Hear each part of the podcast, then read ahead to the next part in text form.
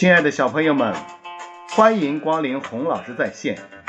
疫情期间无处可去，宅在家里无聊至极。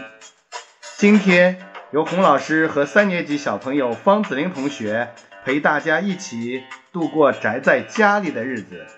方子林同学和大家打个招呼吧。Hello，大家好。今天我们给大家讲什么呢？那就讲当成语遇到科学了。好的，各位小朋友们，请你们竖起耳朵，我们要开讲啦！好，包子林同学，请你给大家讲一讲我们今天要读的第一个成语是作茧自缚。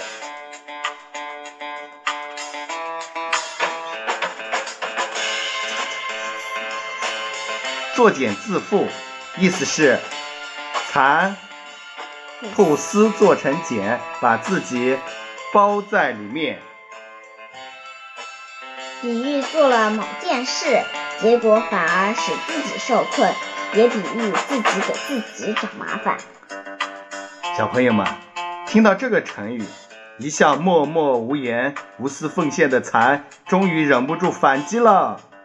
这真是天大的误解！我们做茧并没有使自己受困，相反，茧可是我们重要的保护伞。嗯，是的，除非生病或死亡，每只蚕最终都会结出一个茧。无论是雌还是雄，这是蚕的宿命。想知道这是为什么呢？还要从头说起。蚕的一生是从卵开始的。刚出生的蚕宝宝从卵里爬出来的时候，黑黑的，只有针眼那么大，像极了小蚂蚁，因此人们叫它蚕蚁。对了，蚕蚁。出生大约两小时后，蚕蚁就全身心投入到吃饭这件大事上了。它昼夜不停地吃，除了蚕的标准美食桑叶，它还吃什么呢？蒲公英。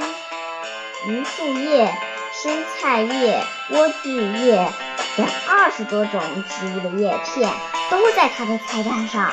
对，吃的多，自然就长得快。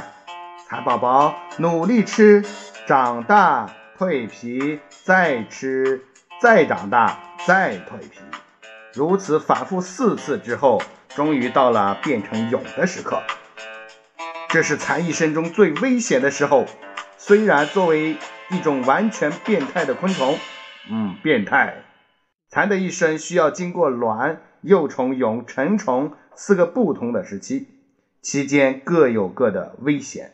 但蛹期最特别，因为此时它不但没有进攻能力，更没有丝毫的防御能力，而且因为蛹味道鲜美，以鸟儿为代表的各种动物。都把它列入了最美味的食物菜单，因此蚕不得不启动自我保护装置，找一个妥善的安全位置，固定好自己之后，昂起头胸，左右摆动，吐出丝，把自己层层包裹起来，这就是我们见到的茧了。小朋友们，告诉你。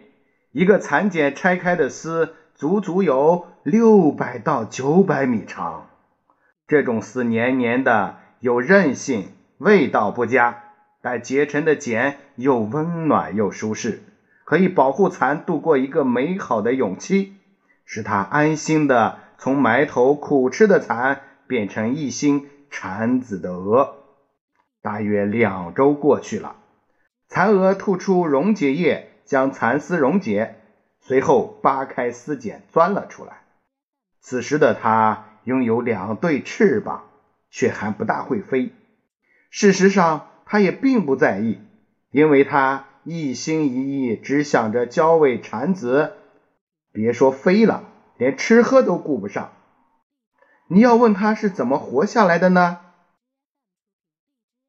黄子林同学，你来告诉大家吧。嘿，你忘了蚕在幼虫阶段快意吃喝的生活啦？那段时间的那段时间囤积的脂肪足够维持它余下短短几天的生命啦。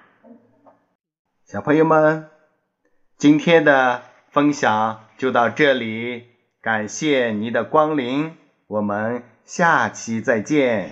拜拜。